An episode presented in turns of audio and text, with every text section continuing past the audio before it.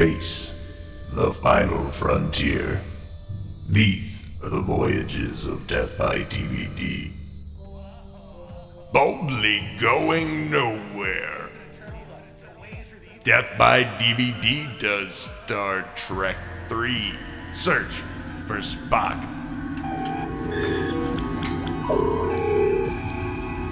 Would you look at that? Guess who just beamed in all the way from the back door? Do you ever fantasize about listening to Hank? You are listening to Death by DVD. I am Hank, the world's greatest, your host. And on this episode, we continue Star Trekking with Star Trek III The Search for Spock, 1984, directed by Leonard Nimoy.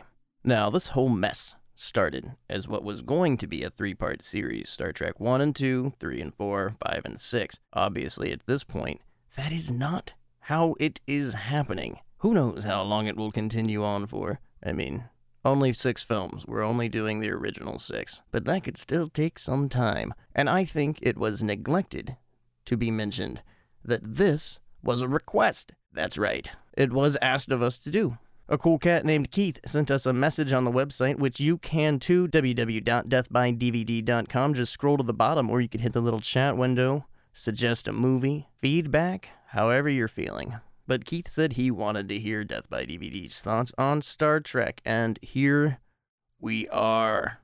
Search for Spock. I hope you're happy, Keith. I hope you're happy. So, here we are, looking for Spock who died in the last film, Star Trek II Wrath of Khan. Where do we begin?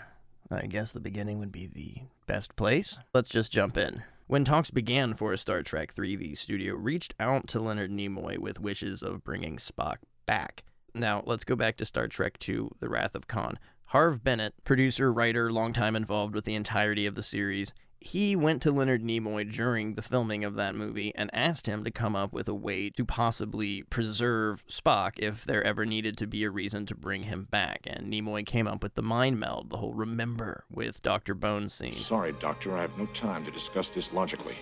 Remember. So, thankfully, because of that, there is a link and a way established that we possibly can bring back Spock. And by naming the movie Star Trek 3 The Search for Spock, it's presumptive, I feel, to guess at some point in time we're going to find him if we're looking for him, that there is an inkling of hope that the treasured and beloved Captain Spock still exists. Or else, why the fuck would you name the movie that, right? I mean, who am I to presume something like that? But it seems it was named pretty obviously for, for those reasons, at least to give a little bit of hope to the audience that felt jaded and pushed away from the last movie because they fucking killed Spock.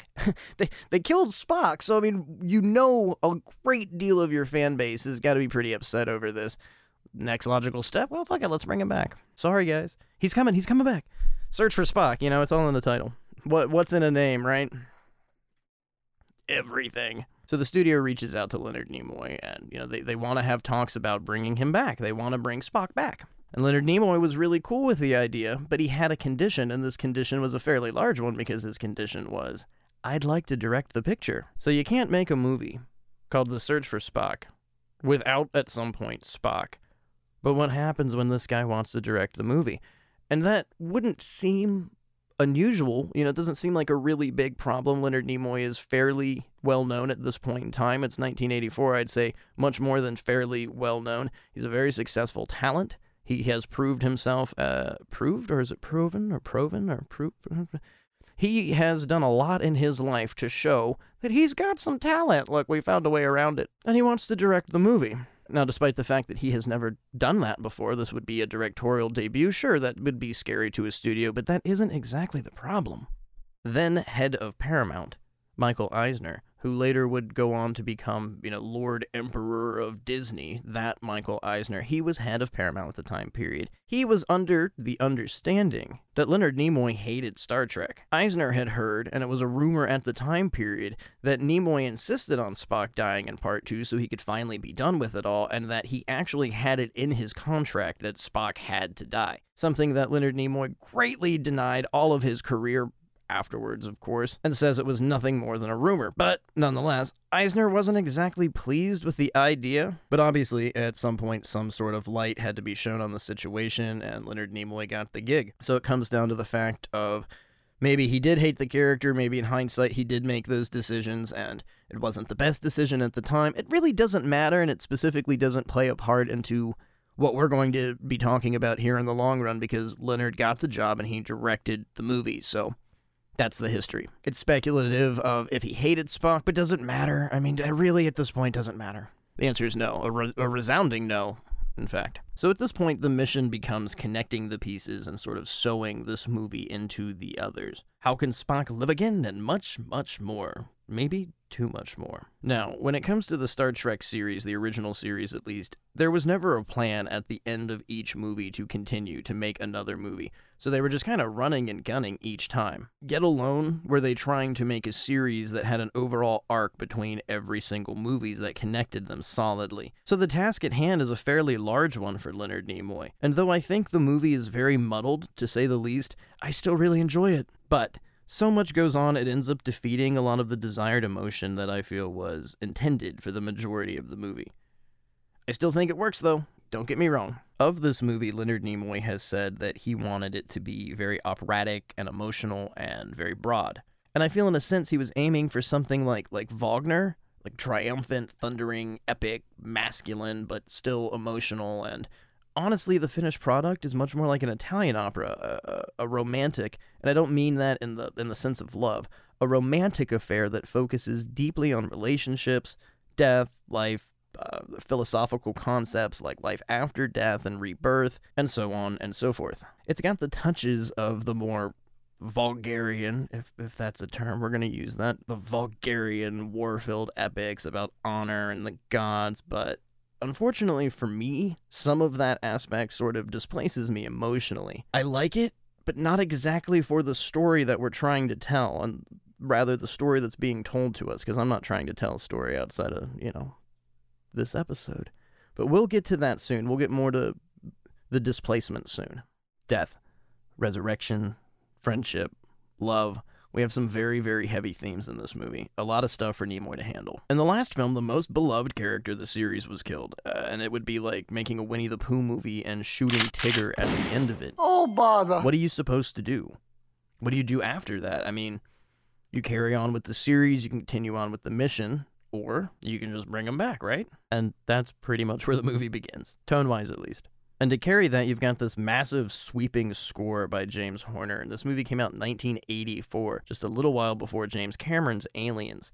And they are remarkable pieces. I can't help but wonder. Well, not so much wonder. James definitely, Horner, reused some of this for the Alien score. It's very theatrical. And if that says anything to you about the nature and what they were trying to do on screen, that really fits with Leonard Nimoy's whole feeling of wanting an operatic, emotional, and broad piece because the soundtrack, man, it's triumphant, but at some points I feel it's almost distracting to what the emotional aspects of our characters and their development, their arcs, and the journey they're going on is supposed to be. This movie does really differ in tone. After some footage from the last film, Wrath of Khan, connecting the last sequences of that film to this, this sweeping, massive James Horner score, we see the battle damaged Enterprise. We are directly in the aftermath of the wrath of Khan, literally.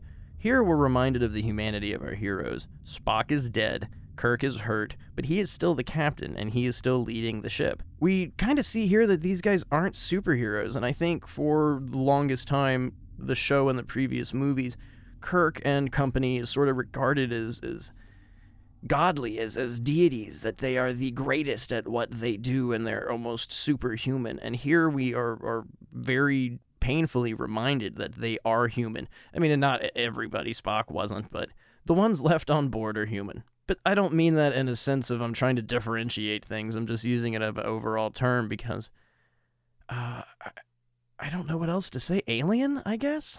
I don't know. The, the semantics like this don't matter. Back to Star Trek 3. The Search for Spock. They have feelings, they have weaknesses, and everyone has been deeply weakened by the death of Spock. Something interesting is Kirk's personal log. We are introduced to the crew while we hear a narration of Captain Kirk's personal log, his diary. USS Enterprise Captain's personal log. With most of our battle damage repaired, we're almost home.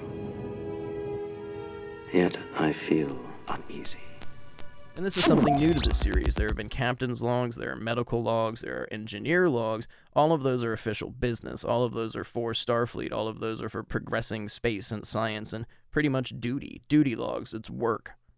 This is something personal, and it's useful because it allows us to see inside of Captain Kirk. It lets us understand him, and it also sets the mood for what can only be called a somber introduction. We begin the movie with a feeling of crisis and loss. Everyone, including the Enterprise, is in pain. And then, abruptly, the mood changes. We jump into space and we get to meet the heavy for this picture. And this, I believe, I used the word earlier, is where things become a little muddled. A whole eight minutes into the movie. Now, writer Harve Bennett wanted to write an adventure film, and he certainly did, but one filmed with lots of clutter. In the first movie, we briefly see some Klingons, but not since the original series have they really been explored or have they really been used. Enter Kruge, played by Christopher Lloyd, in a completely non comedic role. So let's pause here to talk about Christopher Lloyd for a little bit. This is something I really, really love about this movie that uh, it seems a lot of people have a problem with and don't like. Christopher Lloyd is a very oddball cast. Before this, he was really mostly known for comedic roles. Of course, he had done One Flew Over the Cuckoo's Nest. In fact, his role as Max Taber in 1975 was his very first role. He'd done acting gigs, he'd done feature films before, but Taxi was really what he was known for. The following year, he would play Doc Brown in Back to the Future 1985, but this was really out of the normal casting. But let's look at who the director is here. It's Leonard Nimoy. This is a man who no one should ever have spoken to about. You know, who would have the balls to come up to Leonard Nimoy and bring up typecasting? This guy knows the pain and woes of typecasting. And I feel his choice of, not just this choice, choices in general of, of his cast for this movie was defending that, was even defending his own honor as a character actor who consistently was typecast as the same consistent character over and over and over again, no matter what the job was. He went out on a limb. Because it's not only Christopher Lloyd donning the Klingon makeup, but you've got John Larroquette also. Yes, John Larroquette. You know, the narrator from the Texas Chainsaw Massacre? Yeah. On the afternoon of August 18th, 1973, five young people in a Volkswagen Yeah, that's the van only ran out of gas on a farm The- road in John Larroquette's amazing. Four I'm never seen again. being very the next sarcastic. morning, the one survivor, Sally. Hardesty Enright, He's done a thing or two more than this in the Texas screaming murder. But there's another said she had broken surprising out of a role that I will bring up when we get to it. Well, a surprising cast role. I mean, it's not like the role's and surprising, but it's who's playing the character. Again, I don't know why I spend time getting into semantics when I'm fairly certain you probably understood what I meant to say the first time around. But there is something absolutely terrifying about Christopher Lloyd's performance, and he is a very charismatic actor. He has such a deep persona, and I don't know much about him as a guy. I don't know how he was trained. I don't know if he was theatrical or, you know, if he studied specific types of method acting. But what I do know, what I can comment on, is his portrayal of this fierce Klingon leader. It's very drastically different from, of course, what we've seen previously of the Klingons. And I say we, but I have to bring this up. The first two episodes, it was noted, so it needs to be noted on this one. I'm a newbie. I don't know anything about Star Trek. This is my first trek through the stars. And here and there, I've been going back and, and watching episodes of the original series, a Klingon episode here and there to get a bearing of who they are and what they stand for. Wrath of Khan, for example, went back and watched those episodes because it may or may not have been helpful to the composure of that episode. But we don't really know much about the Klingons. They are a, a fresh slate. We know animosity between them and the Federation. We know that there is sort of a demilitarized zone between them and the Federation, all this jibber jabber. We don't know who they are and what they stand for. So, Star Trek 3, The Search for Spock, opens up a really cool doorway for us to explore what the Klingons are, what they stand for, all this and that. But unfortunately, I mentioned this just a little while ago. I don't know if this was the story to do that, but I also mentioned I really like what we see. and this will make things conflicting as we continue discussing this. For me, you know, having to discuss this and still try and be fair with my opinion on the matter. Yeah, I don't want to just I don't like the movie because these things don't mix for me, and I just don't. I don't like the tone. It just doesn't fit the other tone. Well, that's no excuse. It might not fit the tone, but it is presenting itself a new tone. And when we move into the movie after this, the tone that was set in this movie, to keep using the word tone, they all come together. Everything works out. I think one hand washes the other, and some pieces of this series are weaker than other pieces in the series, but by no means necessary am I saying this is the weakest in the series. Because that's the next movie. And that probably isn't the only time I'll make that joke on this episode. All right, enough on Christopher Lloyd.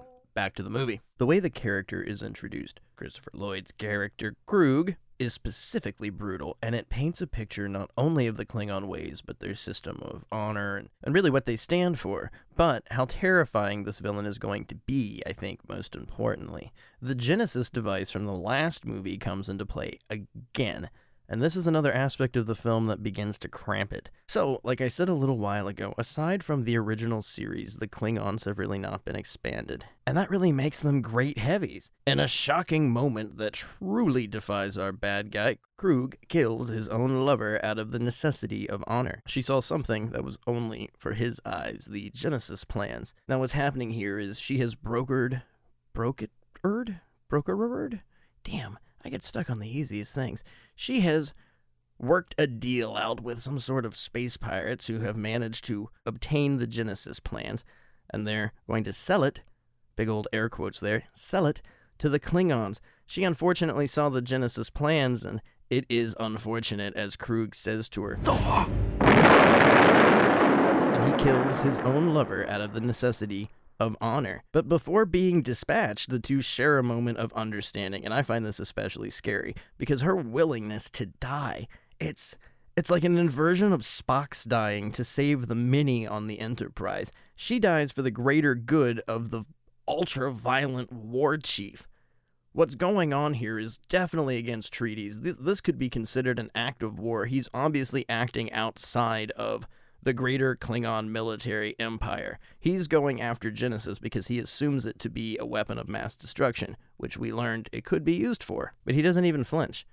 He destroys what we're shown to be something that obviously was compassionate to him, something that mattered to him, but this is the Klingon way. This is how fierce the Klingon warriors are, and this is what matters the most to them is the utmost respect of honor. But we know thankfully from Khan, that in the wrong hands, Genesis is very dangerous. I just said that. I mean, that's really the emphasis throughout the entirety of Wrath of Khan. Yes, it can create life, but it can end life. And that is why it was named Genesis. Not even really cleverly so, but it's very poignant. There's a reason behind all of it. And I think mainly it's so you don't have to do a lot of thinking. You don't have to really get too deep into the concepts. It can make life, or it can destroy life. It just depends on who has it. So, after the Klingons are properly introduced, we return to the core story where the Enterprise heads back to port. Here, we really get to see some scales, like, for example, how small and old and almost insignificant the Enterprise is compared to the, the new, big, grand technology that's available. Also, I'm pretty sure the massive starbase that we see is the same model from Part 1. And by this point in the series, it becomes pretty fun just looking for props and models that have been used in, in, previous films that are repainted or changed into something else. I really think the Klingon bird of prey we see here has been used as several other ships in different parts of the series. And a lot of this stuff, if you pay attention, can, goes on forward all the way up into things like Star Trek Nemesis in the 2000s. A lot of things are rehashed and used in Next Generation and Voyager and so on and so forth, and all the other series that I can't name. And here we learn upon our hero's arrival, quote unquote, home, that the Enterprise is going to be decommissioned and the crew will be assigned new jobs. This is heartbreaking for Kirk. He just lost Spock, and now he's losing his ship. But I feel this also allows us to acknowledge that the Enterprise and its crew are really nothing special. There are tons of other ships, there's tons of other captains, and, and they're doing the same thing that the Enterprise does.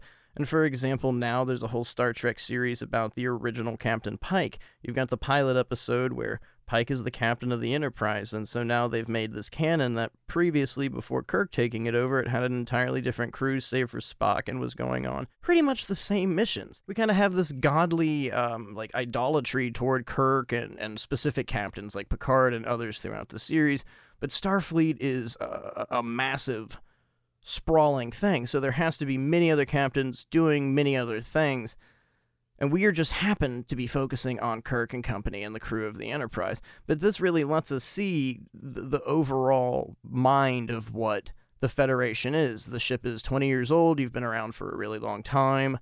You guys are getting old. We're just kind of, you know, gonna out with the old and with the new. But I do have a, a little bit of an issue with this.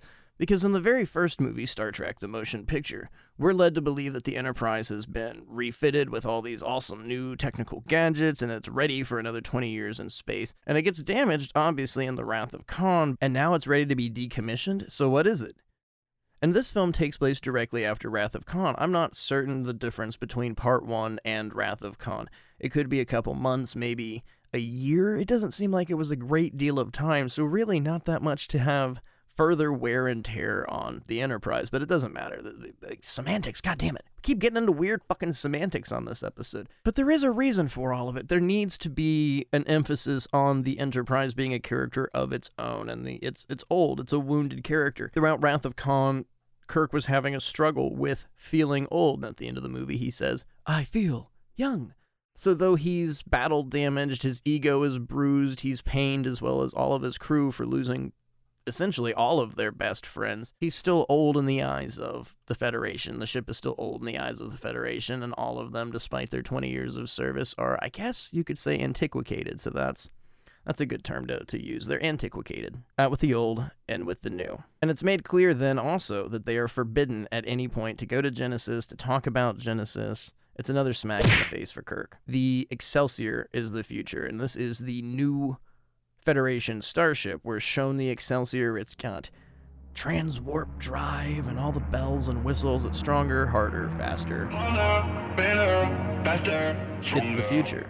And what would it service by letting Kirk even go back to Enterprise or anyone else outside of a science unit? It needs to be studied, and at this point, uh, nobody needs to know about it because it can be used as a weapon. But before the crew learns all of this, as they are docking, an energy reading is detected from Spock's quarters, which has been sealed upon his demise.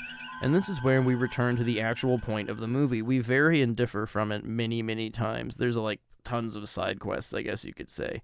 The search for Spock. Kirk finds Doc McCoy lingering in the shadows of Spock's quarters, begging to be taken home. And what does all this mean? Well, I guess we're going to find out at some point. This movie has a lot of horror elements that I think play off really, really nicely. For example, Kirk finding McCoy, and he's almost like a ghost. It's this really moody scene. You go into Spock's quarters and it's it's cast in shadows, and the room is decorated with a lot of Spock's personal artifacts, religious things, Vulcan things, and you have this ghost really haunting the room. And you have to remember that this is Leonard Nimoy's very first film, so I feel a lot of these elements are impressive that he managed to include so many expansive things aside from just science fiction and action or adventure.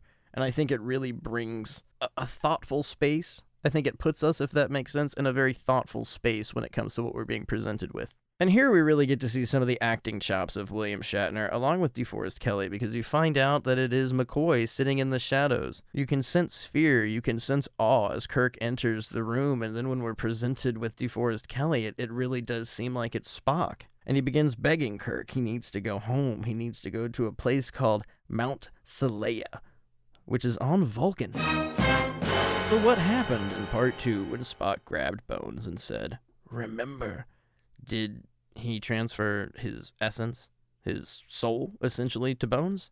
Yes. Yeah. Uh huh. That's exactly where this is going. But of course, we don't know this yet. I mean, I feel it's obvious, but it's not straight up said until Spock's father interrupts a really cool party and everyone's wearing amazing costumes, especially Sulu's. The Genesis planet is forbidden, the crew has no ship, a rogue Klingon has taken the Genesis plans, Spock's soul is living inside of McCoy and somehow merging with him. What else could possibly happen? So much more. Why? Why not? I mean, I personally wouldn't have lived by that philosophy, but that's what Harve and Leonard Nimoy lived by. Let's just do some stuff. And I don't mean that in an insulting manner, or maybe I do. I like the movie. And this becomes a hard place for me because I don't know yet, or, or going through this series, what my favorite is. I don't know my emotions on all of them, but what I do know is I enjoy this movie no matter how muddled it is and no matter what my complaints are. I really want you, the audience listening to this, to keep that in mind that I do like the movie. So when I'm complaining, I'm complaining with a grain of salt, but I'm also doing it because, well, that's what we do on the show, you know, talking about movies. Do you just want to hear me talk about, you know, at the beginning of the movie they went to space and then they find Spock and then they save him and then there's got to talk about something that I hope is interesting and is still progressive. You know, there's thousands of reviews of this movie. It's been out since 1984. It's very well accessible. So attempting to do this, I'm hoping at least at some point to have a different train of thought or offer a different train of thought. And we've spent enough time talking about that, so let's just talk about the movie. So we rehash what the Genesis program is capable of doing with the Klingons and What exactly is Genesis? Well, put simply, Genesis is life from lifelessness. It is a process whereby molecular structure is reorganized at the subatomic level into life generating matter of equal mass. Stage one of our experiments was conducted in the laboratory. Stage two of the series will be attempted in a lifeless underground. Stage three will involve the process on a planetary scale. takes this as a weapon of mass destruction used for Federation imperialism, and that they, the Federation, will use this Genesis device to destroy them. So we can't just fucking search for Spock. We have to deal with all this aggression and bullshit. So the Klingons decide to head to the Genesis planet to act for the preservation of our race, as Kruge says, and sees the Genesis device as the ultimate weapon for the Klingon Empire. So that's gotta be the whole story, right? Right? No. Because we still don't know shit about Spock. At all. We don't know anything. We know that his spirit and that his soul is is has been transferred to McCoy. That's what we know. All this stuff gets set up way before we even establish what the fuck is going on with Spock. And this is what I mean by muddled. There's just so much going on, and all the stories are really good, but they seem crammed into place, and I think a much more simplistic and efficient story could have been told, whether it be about how unstable Genesis is, and it become a story more about right and wrong, and we could still include a lot of the aspects and themes that happen in this movie, or it could have been a revenge story that solely focuses on some of the things that will happen later on that we're going to get to, but all of them crammed together. They are intricate, and all of the things play off one another and eventually work for the long run of the movie, but they all don't work that well, and it just becomes so winded. We're not even into the big adventure. That's what Harve Bennett wanted this movie to be a big space adventure, a big Buckaroo Banzai adventure. And we've not even gotten there yet because all of this stuff has to be set up beforehand to establish how the adventure can even take place. And that's just, I'm not going to say bad writing. I'm not going to call Harve Bennett a bad writer, but it's a lot of back writing and it's a lot of, I think, fan service. I think a lot of things are enthusiastically placed in and they all have a good heart. And what I mean by that is all the things are placed into this movie with a good heart, you know, the reasoning as to why they were placed in, but it just isn't beneficial to the overall story. And I know it must not sound like I like the movie, but god damn it, I'll repeat myself. I do. I do like the movie. It's just so muddled. I'm going to keep using that term. And to reiterate, I just feel the core story, searching for Spock, could have been told a lot more simplistically. But that's not what we got. And now we go to Genesis. We get to check in with David, Captain Kirk's son, who we were introduced to in the last film, and Lieutenant Saavik, who has changed actors and is now being played by Robin Curtis. Now, on the last episode, we were discussing Wrath of Khan. I, I brought up the actor change, and I, I said something around the lines of, you know, I just think it's a shame, blah, blah, blah, that the tone and all this changed. I've sat down and I've gone back through this film, and I uh, now being able to judge Search for Spock and having a comparison against this and Wrath of Khan. I think Kirstie Alley does certainly offer something with the character, but overall we explore Saavik much more, and I I really like Robin Curtis, and it kind of reminds me of what I like to call the Donna situation. Lara Flynn Boyle, Moira Kelly, Twin Peaks. One is far superior than the other. And it's not Lara Flynn Boyle. When you say Donna, I don't see her, despite the fact that Kelly only played Donna briefly in Firewalk with Me. It's all a big Twin Peaks reference, talking about David Lynch's Twin Peaks here, by the way. So you've got the establishing role of Kirstie Alley. Her portrayal of Saavik is very cold. When we move into Robin Curtis's portrayal of Saavik, there's a little bit more fluency and I think naturality to the character, and it's just how it was written for this role and, and it was known. Kirstie Alley just wanted an obscene amount of money for this role. So it was turned down. Leonard Nimoy went out of his way and found somebody that I think is really accessible. I think you can easily get over that it's a different actress when you're presented with Saavik and the reintroduction of her character with David. So upon further investigation into the Star Trek series, I like Robin Curtis. I like Kirstie Alley too. There's just a little bit more of an unfriendly, cold touch to what she brought to the table as Saavik, as to where Robin Curtis isn't so much friendlier, but her Vulcan mannerisms, I guess, seem more logical. Hey, yeah, that makes sense. It's all about that logic. So, Lieutenant Saavik and David are studying the Genesis planet, and they are on board a Starfleet ship. We get to see a lot of Starfleet ships. We get to see a lot of spaceships in general in this movie. At the beginning, we've got the Excelsior. A few scenes before this, we got to see the giant starbase and the Excelsior, and you see the Enterprise, and now we get to see another Federation starship, and all of them progressively are kind of like knockoffs. Every like you, you really focus on the Enterprise, and that's our ship. That's where we've got our spirit aligned to. That's our home team sort of thing. It's who we're rooting for. So when we see other ships, they all kind of are, to me, kind of goofy knockoffs of what we would expect the dollar store version of the Enterprise to be. We also have a lot of time on Earth in this movie, which I find a bit strange, but we'll talk about that in a little while. So at this point, we begin to get really delivered into what's going on with this story. Saavik is doing a scan of the planet, and it reveals a life form. Now, do we remember what Genesis does? And where does Spock's body land? On Genesis? Uh huh. So, now we can finally search for Spock, right? Theoretically. Theoretically, we can finally search for Spock. Because there's more stuff that needs to happen. Why? Well, uh, Harve Bennett had a lot of ideas. And nobody told him no, I guess? I don't. seems that seems like what it is. So the three central characters of this series have, have yet to even get any focus. We just have to pile on more stuff before we can even adventure, and it really is a bit tedious. Here, we leave David and Saavik, who are hot to trot, to get on to Genesis and look for this life form and go to Kirk's party. And this is what I mean by it weird, this being on Earth. We go to Captain Kirk's party, and it's in his apartment in San Francisco. And in the background, you've got this giant window, and it's just, you know, the, the Golden Gate Bridge. The city itself is lingering, and you've got this kind of futuristic backdrop that if you squint, you can kind of see. And it just seems distant. It seems strange itself that the series that I believe the original show itself never once goes back to Earth. Suddenly, we're spending time on Earth.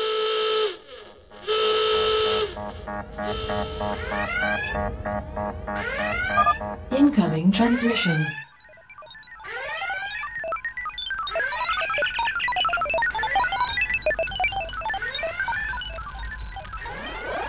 This is President of the United Federation of Planets, Anne E. Rection. A terrorist faction from beyond our solar system is threatening the entirety of Earth unless we correctly answer their question. They have developed a doomsday device that will blow up our planet if the answer is incorrect.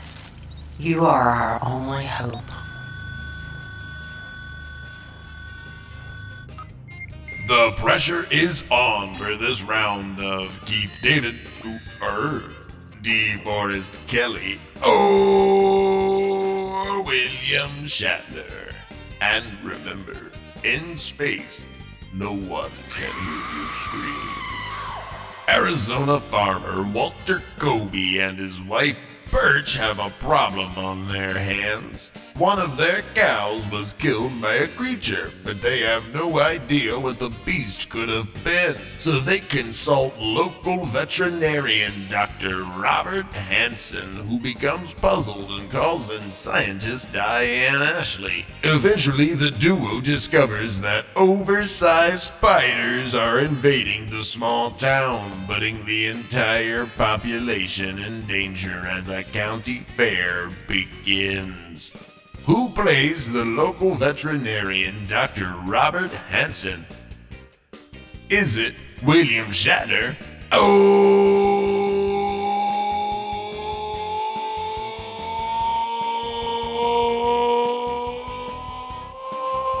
Or is it DeForest Kelley?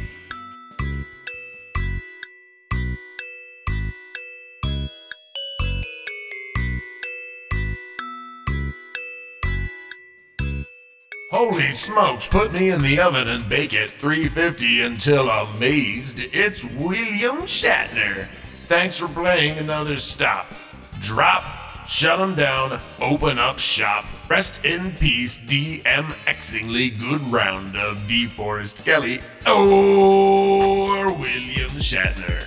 Until next time, goodbye and good luck. Now, back to Hank.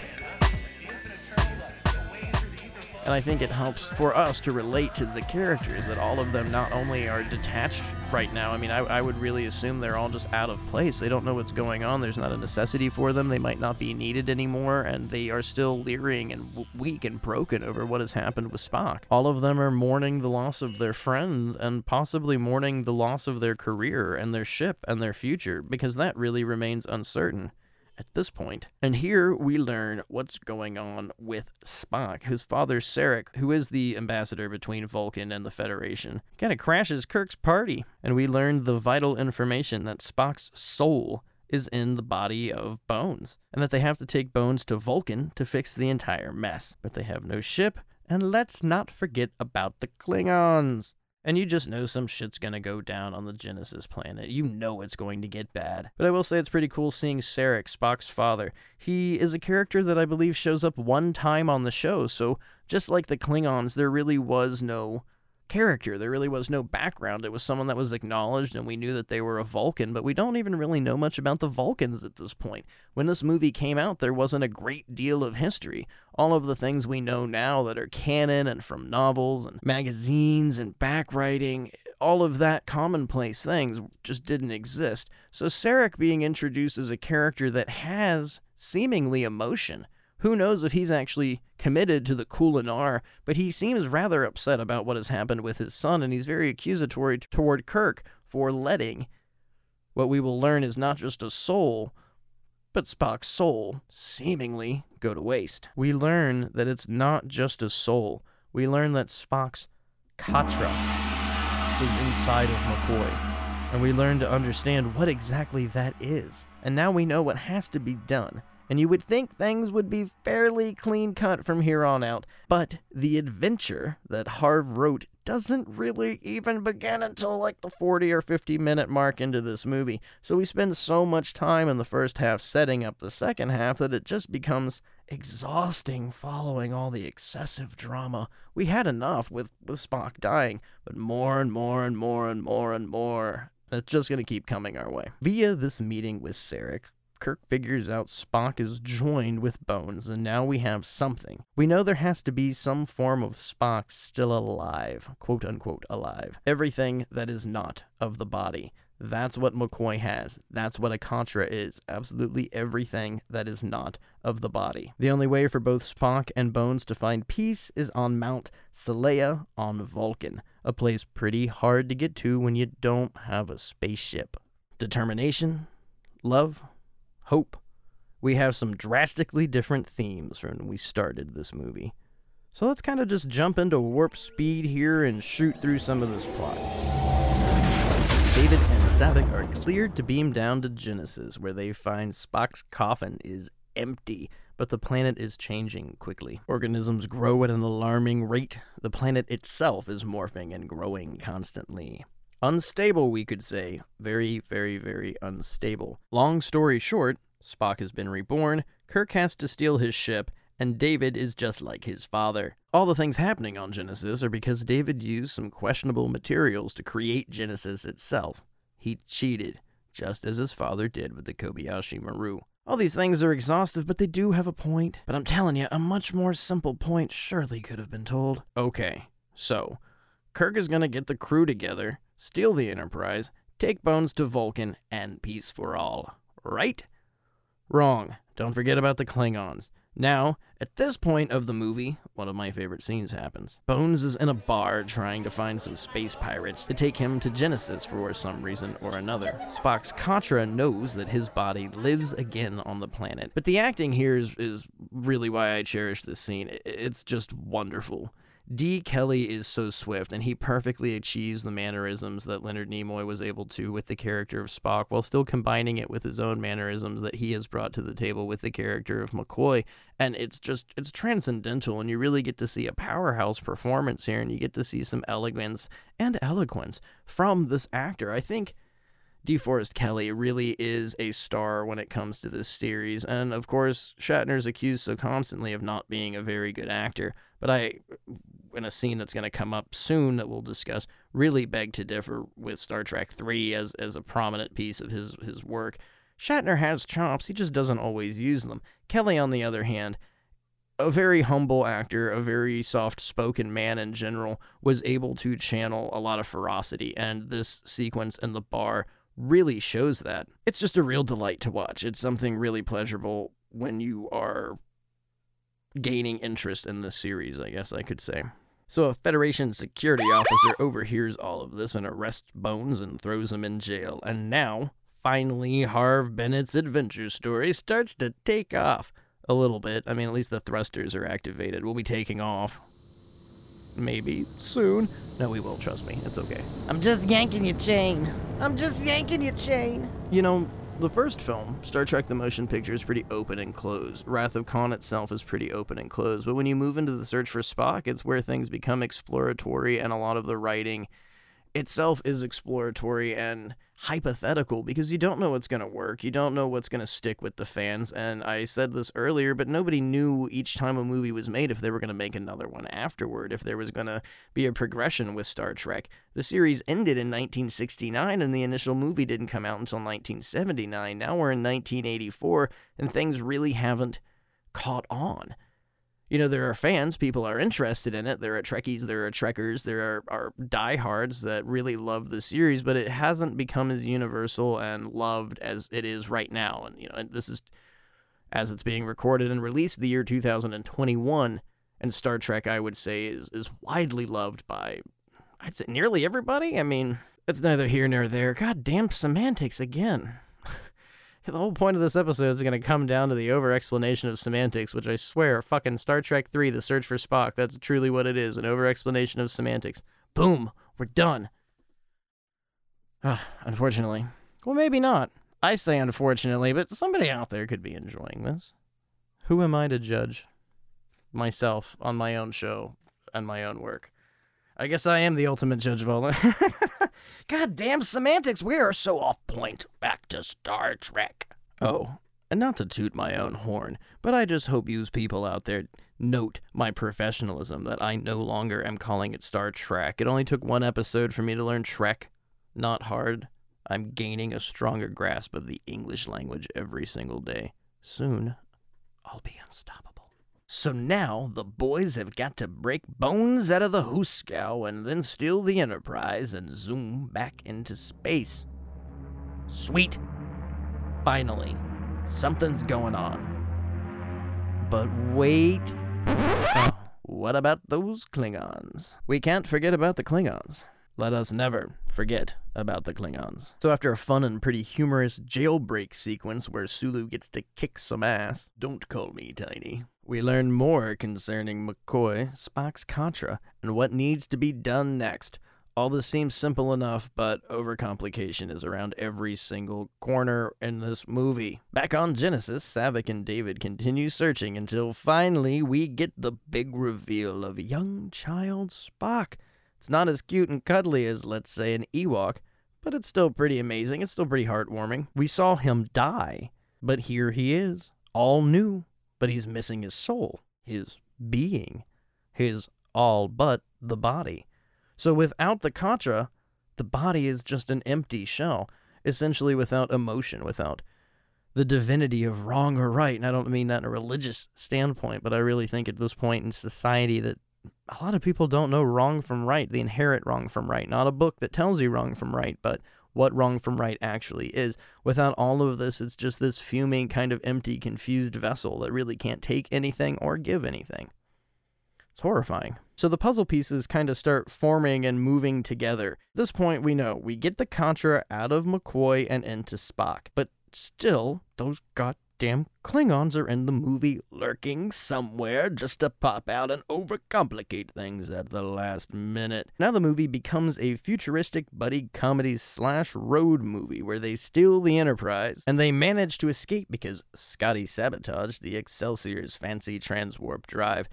And there's a scene before all of that happens where Scotty is dealing with the captain of the Excelsior, and you don't get a lot of crudeness. You don't get a lot of blue humor, nor really adult humor. There's some scenes of sexual tension or innuendos from our beloved Captain Kirk, but there's not a lot of attitude. And here you got a really great placement of attitude where Harve Bennett finally had the availability to say something a little crude in the script, and Scotty begrudgingly takes the captain of the Excelsior's orders, but not before saying, Up your shaft! Just sounded like Shrek. Didn't even sound like Scotty at all. But still, I cherish that she. But still, I cherish that she- sheen. Cherish that sheen. Cherish. Oh, man. Cherish that scene? Every episode. Becoming like a trademark or something. Almost like I might be doing it on purpose. No, not me. This couldn't possibly be an act. Couldn't possibly be an act. This all has to be reality. Uh, where were we? Star Trek 3? The Search for Spock? Oh, yeah. Now everyone is bubbly and excited, and the film's tone has drastically changed even more from where we began and where we were just a few moments ago. Something to bring up and note here is by this point in the film, I think part three manages to do something that the previous movies lacked. And that is actually exposing us to the crew. Wisely so, Nimoy gives each character a bit of time to shine on screen and he lets the actors really perform. For example, the Mr. Adventure scene with Uhura. Notably, George Takei, Dee Kelley, and Nichelle really have some time to shine. And at the beginning of the film, you get a little bit with Chekov, but it's refreshing and nice to know that everyone else has emotion. They're not just one off characters that are filling background space. I said it earlier, but you just really get terrific and tremendous acting from DeForest Kelley in this movie. This really is, uh, this, this may be the, the strongest performance in his career in Star Trek in general, just because of the duality of the character, him having to have Spock and the actions of Spock while still the core of him being who he is. I mean, imagine having to be the carrier, the bearer of somebody's soul and having that inside yourself and knowing what it is and how precious and important it is while still trying to maintain the relevancy of your own thoughts and your own soul. These two things conflicting and knowing the history between McCoy and Spock. Though McCoy cares for him, the two usually are at odds and they're arguing constantly. They have very, very different systems of beliefs. So these two inside each other, it's just got to be tearing him apart. And I really think it's brought on screen, and it's brought on screen beautifully by Kelley. He really does a beautiful job in this movie. I love it. It's it's might be my favorite thing about this is DeForest Kelley and what he brought to us on screen. All right, the Enterprise is stolen, and our heroes begin their journey to Genesis. Finally, and now back to the many adventures of David and Saavik. The planet is rapidly changing, the Genesis planet that is. The seasons are intensifying, it's becoming more and more unstable, and Child Spock is growing and changing just as rapidly. And all hell begins to break loose here. Those tricky Klingons re enter the story. The Grissom, which is the ship that Saavik and David came from, the, the Starfleet ship, it's destroyed by Kruge and company after their cloaked bird of prey snuck upon them. And this is something that, again, is new to this series. We're really exploring the Klingons, and their ships have a capability of being cloaked up until they have to attack, something that really can cause a problem, obviously, because everybody on board this ship is now dead, including the captain, the sole survivors, Saavik and David, who are stranded on the Genesis planet with Spock. And soon, they will be in even greater peril as the Klingons will shortly be there to take them hostage. And I really enjoy what we see on the Genesis planet, and I wish that there could have been more time spent on that planet. And it's a, it's just also rushed feeling, which sucks because Saavik and David both are really interesting characters, and I think we really deserved more time with them. I think not just Saavik, but David. It's the son of Captain Kirk, and I think we could have used this character much more intimately. I think we could have brought something more than the emotions we end up getting, which are just, I, I, guess, very basic emotions. Anger and then regret is, is something that Kirk will feel later on. But Merritt Buttrick, it was a terrific actor. And I know I keep saying everybody, everybody I bring up, they're so terrific, they're so beautiful, they're so great. Wrath of Khan, you're exposed to a much more angry version of David, but in this film, we get to explore who he is and we get to explore the similarities between him and his father. And I think all of that really, really works. And I, I do think it's a shame that the character didn't get more screen time, the character didn't get to be more intricate. And that goes for Genesis itself, the, the whole idea of the planet and its progression and its changing. And of course, a lot of this comes down to budgetary problems and how the movie was shot, and a lot of it a lot of it. This is way before CGI, so everything was shot on sound stages. Everything was models. Uh, a lot of the graphics, early Pixar graphics that were created from Wrath of Khan, are reused in this movie. A lot of rehashing former stuff. It's all budgetary issues. So it's, you know, if wishes and nuts were candy and butts or whatever that stupid fucking saying is, that entire spiel. That's just, I would like it more. But budgetary problems don't come down to David and Saavik's characters being fleshed out a little bit better, having just a more expansive part, having a bigger role in the movie. We focus and we're jumping from story to story to story. We really don't get time to know anybody but the characters we already know. I mean, I, why is Christopher Lloyd's crew so vengeful? Why is he out past the demilitarized zone doing all these awful cheeky shenanigans? Where did he even learn about the Genesis program? There's there's just so much that could have been brought forward and to use the term again, fleshed out and and written into the fucking story outside of this just kind of jumping around thing that we got muddled. I think muddled is really the best term for it. It's chaotic and it's stressful, but it does pay off. And I think there's a point and poignancy to why it's chaotic and stressful, aside from kind of loose writing and, hey, we got the money to make a sequel. We're going to make a sequel. Let's do this. Everybody is here. Let's rock and roll. And that's speculative. I don't know how much truth is in that besides my opinion and my, my feeling of the matter. And I'll stress again for like the 19th million time on this episode I like this movie. I like Star Trek 3 The Search for Spock. So I'm just trying to I don't know, come at this from every angle. I want to look at it from from all available angles, not just I like the movie and this is why I like the movie. I'm offering you guys everything. Maybe. I don't know. I have no clue what I'm talking about. The previous two films were heavy in philosophy, and the philosophical aspects begin to re enter the movie, the series itself, with the question of ethics involved in the creation of Genesis. Now, it's been philosophical before that with these questions of life and death and the katra and the soul and rebirth. And we could even say an ethical question is brought forward with Kirk stealing the Enterprise for the mission that they are going to go on, rebirthing Spock, kind of. But it's just more stuff we don't get to focus on enough. All of it's presented to us, and like, yeah, okay, so David used unstable materials to make this planet. Now it's literally morphing and terraforming itself to a point that it's going to explode and become an atomic kind of a weapon. There are some massive ethical faults that we really should be discussing and bringing up here in the philosophy of why he did this.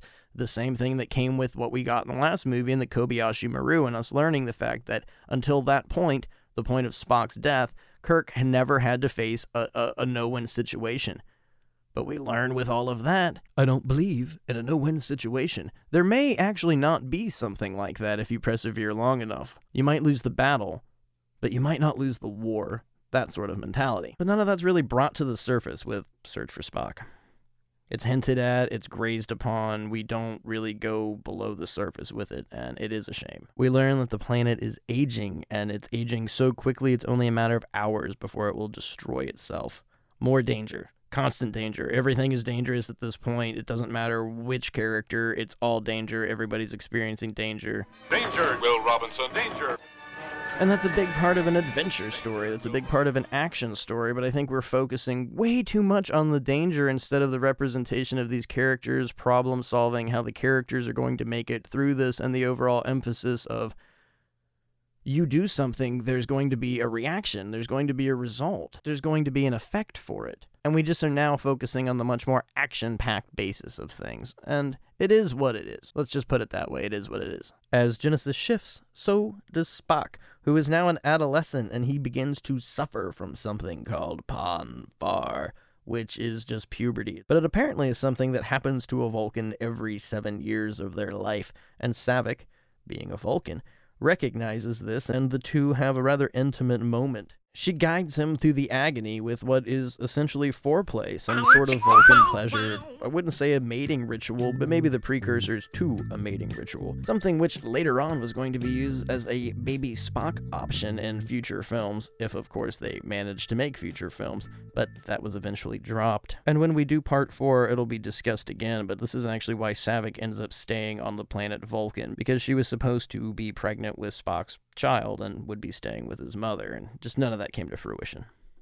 Interesting little factoid, though. The Enterprise, with our crew of heroes aboard, approaches Genesis, but it doesn't read signs of the Klingons. Chekov is sure he saw something, but they can't be sure. Kirk begins to hail the Grissom to no avail, and by now, Kruge has found Saavik, David, and young Spock. So it's all about to really, really, really go to hell in a handbasket. David and Saavik, though, hear Kirk calling the Grissom, and there is some hope that is now bestowed politely onto all of us. But just for a few moments, we build this hope so rapidly throughout the movie, and by now I think we should be experienced and versed enough with what the story Harve is telling us and Leonard Nimoy is directing that it's never futile to have hope, but don't put any money on it every few minutes something drastically changes tone wise with this movie. The Klingon bird of prey sneaks up and damages the Enterprise, but not before our heroes begin to devise a plan. It goes back and forth. The bird of prey is damaged, but the Enterprise is damaged even more so, and now it all becomes very, very clear what is going to happen. In the last film, Spock died. He conveniently returns in this one, but it seems at this point we know a beloved character is going to be assassinated next. And it's the Enterprise. And I think that's a focal point. At the beginning of the movie, we express how wounded and old our crew is and how wounded and old the Enterprise is to the point that it's going to be decommissioned. So if Kirk can't have it, no one can. And it's not just down to that, it's not vanity. There is an important reason as to why the Enterprise has to die. But just like Wrath of Khan, we kill off Spock to bring him back in the next movie. I think it should be understood, despite how shocking it must have been when this movie came out that the Enterprise would be killed and destroyed. It's gonna come back. We've established that with this series. If something dies, it will come back. Well, not always. And we'll talk about that in just a second. Heads butt as Kruge and Kirk argue about acts of war and surrender, doomsday weapons and death. If Kirk doesn't bow to Kruge, he will kill the hostages. Well, we know they're not going to go kill off Spock again. In fact, Kirk is given a chance to speak to Saavik and learns for the first time that Spock actually is alive. So, again, reborn, rebirthed, whatever you want to call it. So we don't have to worry about Spock. We know that this is not going to happen. The Klingons choose Saavik, but David dies a hero saving her. Captain Kirk's son. Aww.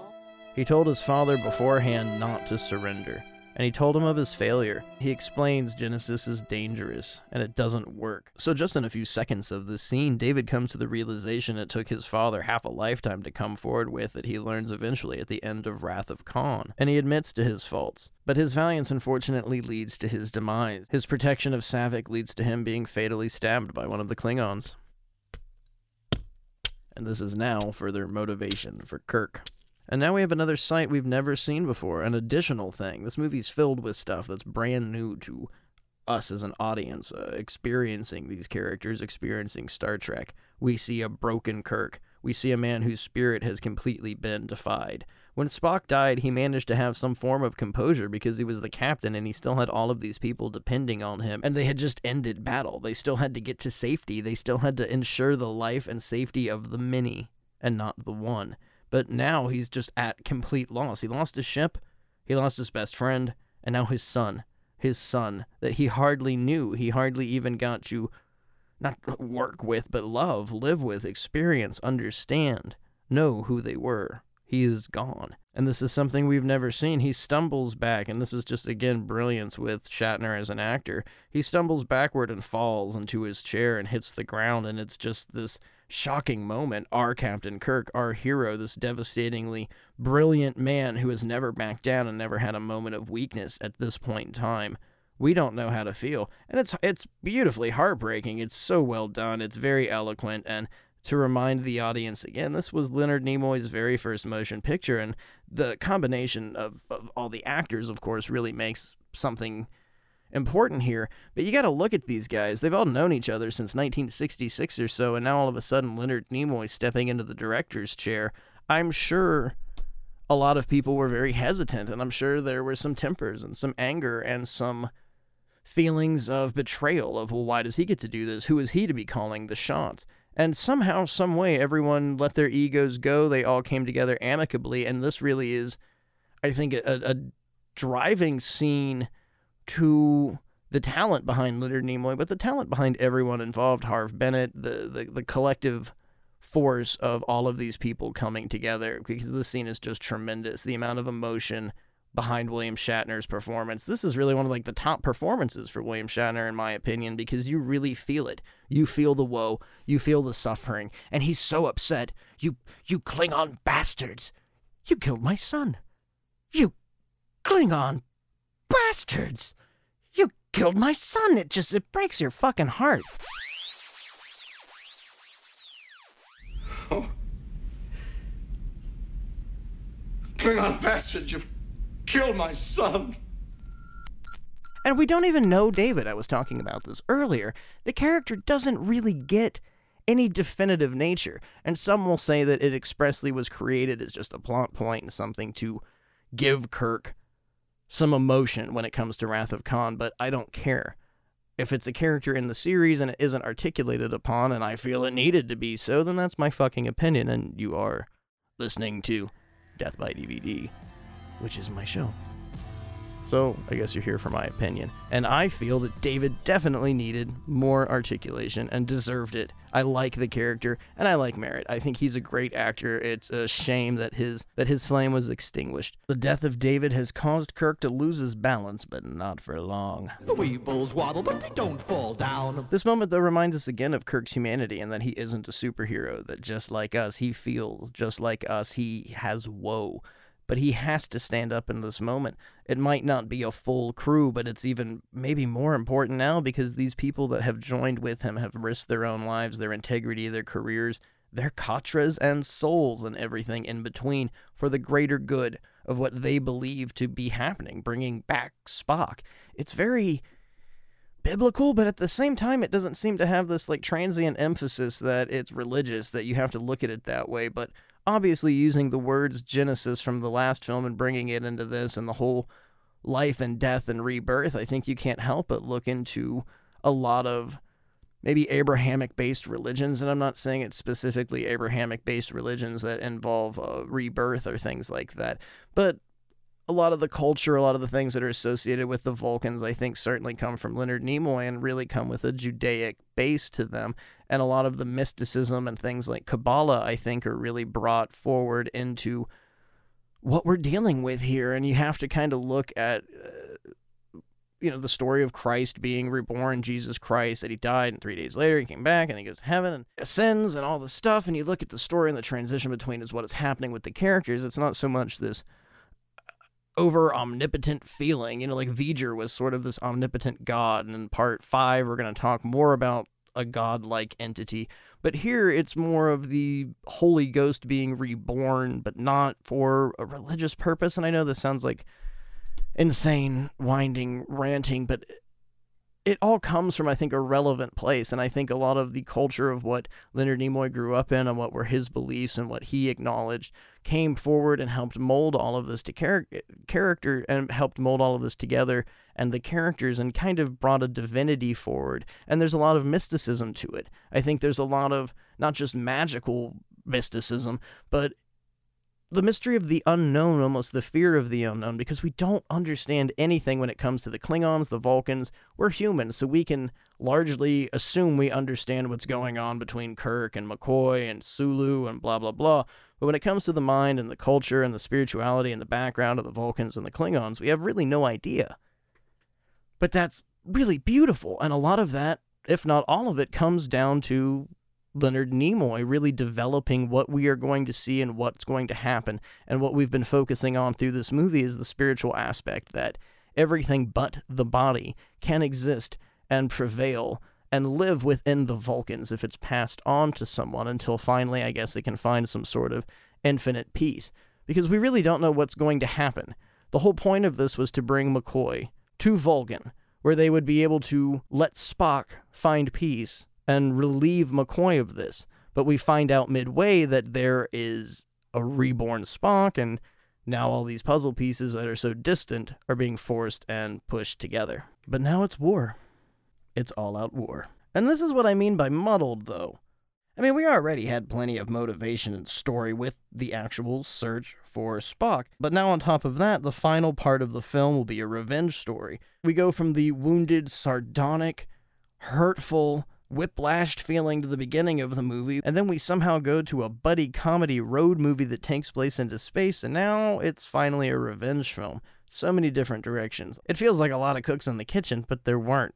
There really weren't. It was Harve and Leonard. It's just so much plot, not enough focus on the life and death themes, the themes of rebirth, the philosophy, the spirituality, uh, all of that. It's just a lot of background concepts that somehow come forward and are pushed into our face, and that's kind of a shame because I. Th- I've said it many, many times, but I think there was a much more simplistic way the story could have been told, which essentially just would have been the search for Spock.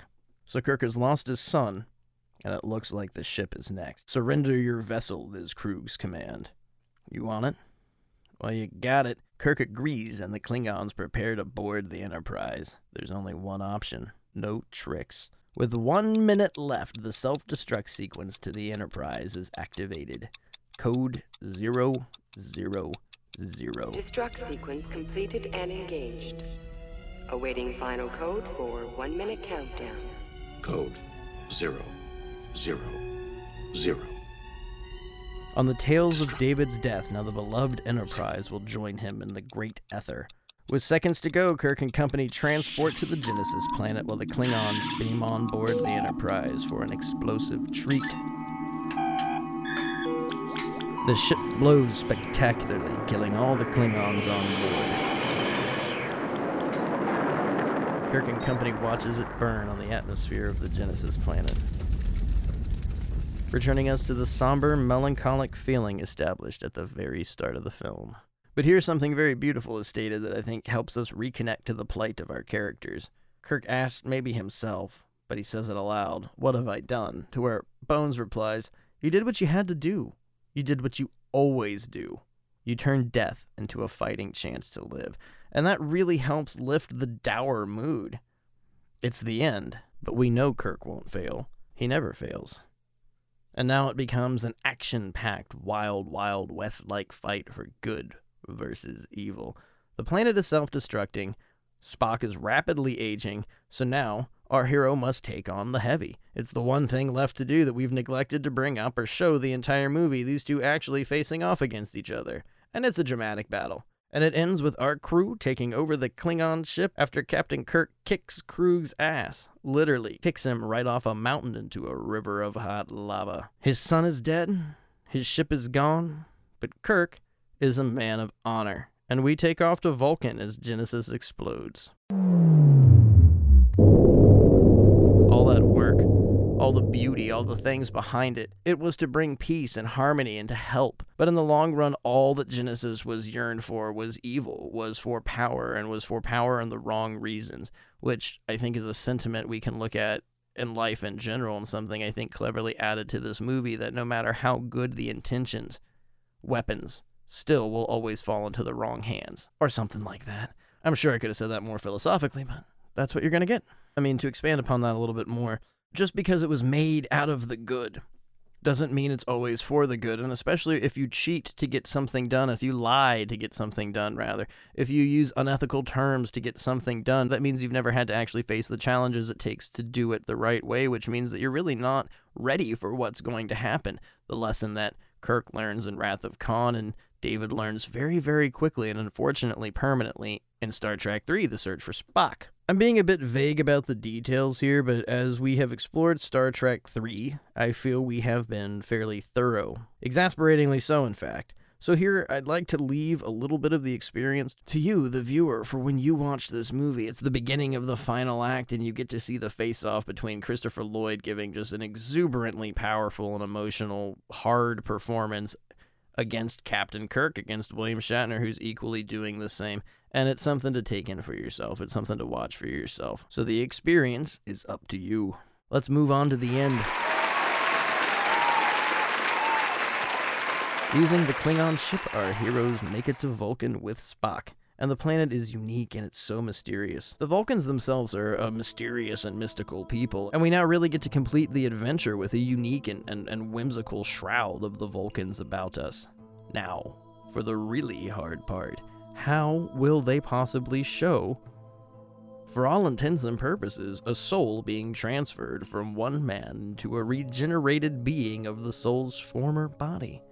You can't, like, just high five. Or can you? We build up to an ornate and ancient ceremony filled with risk and danger that has only been done before in legend. The Vulcan High Priestess, played by Dame Judith Anderson, she is the Vulcan High Priestess, and she explains everything to us. And of course, the Enterprise crew. McCoy, the son of David, keeper of the Katra, he accepts the danger, and that's what he's told.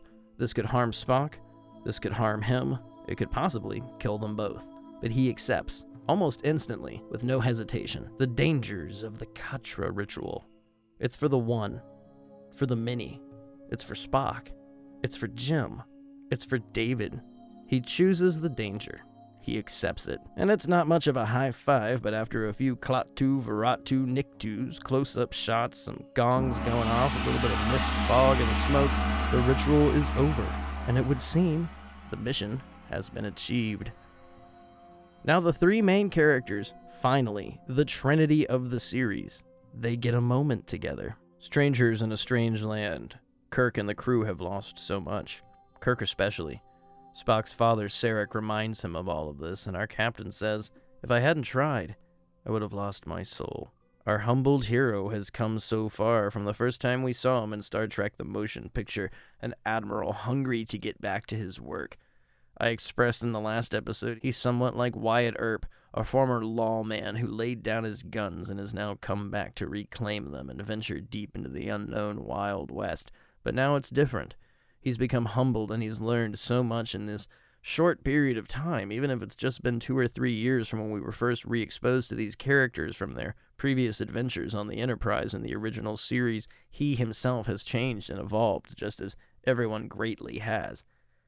I mean, McCoy has had somebody else's soul living inside of him. That's gotta change you. You'd think. And here, time freezes as Spock turns and advances toward the Enterprise crew, looking all of them over, each one of them thoughtfully looking back on him. What all of them have witnessed is so much more than what we even saw with the birth of this new life form in the first movie, with V'Ger transcending and becoming something completely new and, and being able to move into different realities and galaxies or whatever we now have seen the rebirth, the, the, the death and life and rebirth of someone. This is pretty amazing. Immaculate conception, all because of David, a gift to Kirk, a gift being his son, a gift being an extension of his soul and his reality that is now lost, that has managed to give the eternal gift of returning the greatly acknowledged and admired in his own land Spock, but somebody that is of the utmost importance to the storytelling and the emotion and soul of Star Trek. Spock stands for a moment and looks over everyone, but when he gets to Kirk, he questions him as why why would you do this? Why did you do all of these things for me? My father has told me so much. And Kirk tells him the needs of the one outweigh the needs of the many. And then it's time to turn on the waterworks. I got misty eyed. You feel that burning in your nose. Spock remembers his death, and he remembers who his friends are. Oh man, it feels so great.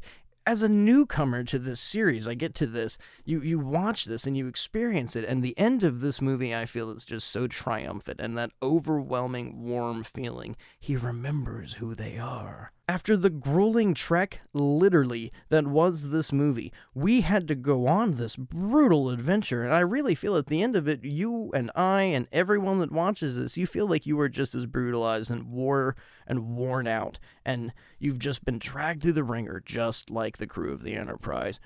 Maybe the exasperating nature of how the story was told helps for that in the long run, but I don't think that's really a great excuse for how muddled the word of the episode, this movie is Jim.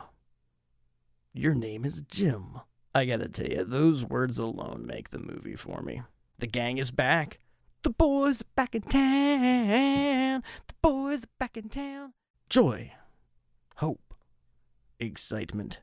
The movie ends vastly different than we begin, and the adventure continues. So I rambled a lot, but hopefully, I've offered a new and interesting look into Star Trek III The Search for Spock. By no means the worst of the series. That's part 4. I told you I'd make that joke again. But I can understand why people have problems with it. I myself have problems with it. Regardless, I still enjoy the ride. And for the sake of this show, I hope you did too. I think as a directorial, it's a really interesting movie that needed a lot more polishing. And when we're looking at how Star Trek was revived. By this point in time, it, it was nowhere near as loved, and I brought this up a lot earlier in the show, than it is right now. So it was a very strange era, and I feel for the most part, you had to do what you had to do to get the audience back on your side, to get these people to fall in love with Star Trek again.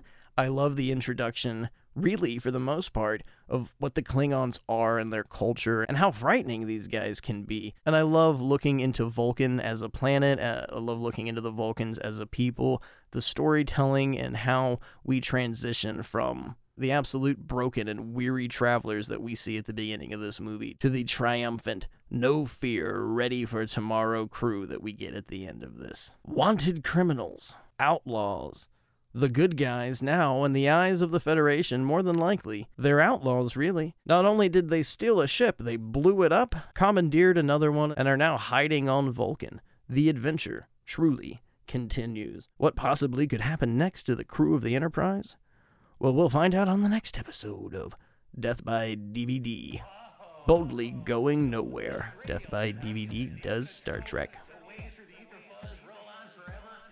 Until then, the ashtray is full and the bottle is empty. Now, if you'll excuse me, I've got a date with the Hollow Deck. Me, Rebecca Romijn from the Rollerball movie, a 22 gallon barrel of chunky peanut butter, and a slip and slide. Be kind to each other and pleasant tomorrows. Adios.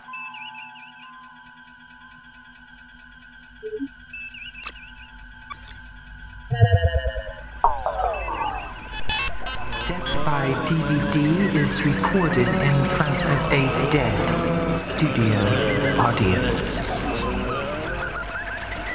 Portions of today's programming have been mechanically reproduced. The management and the staff wish you a pleasant good night and good morning.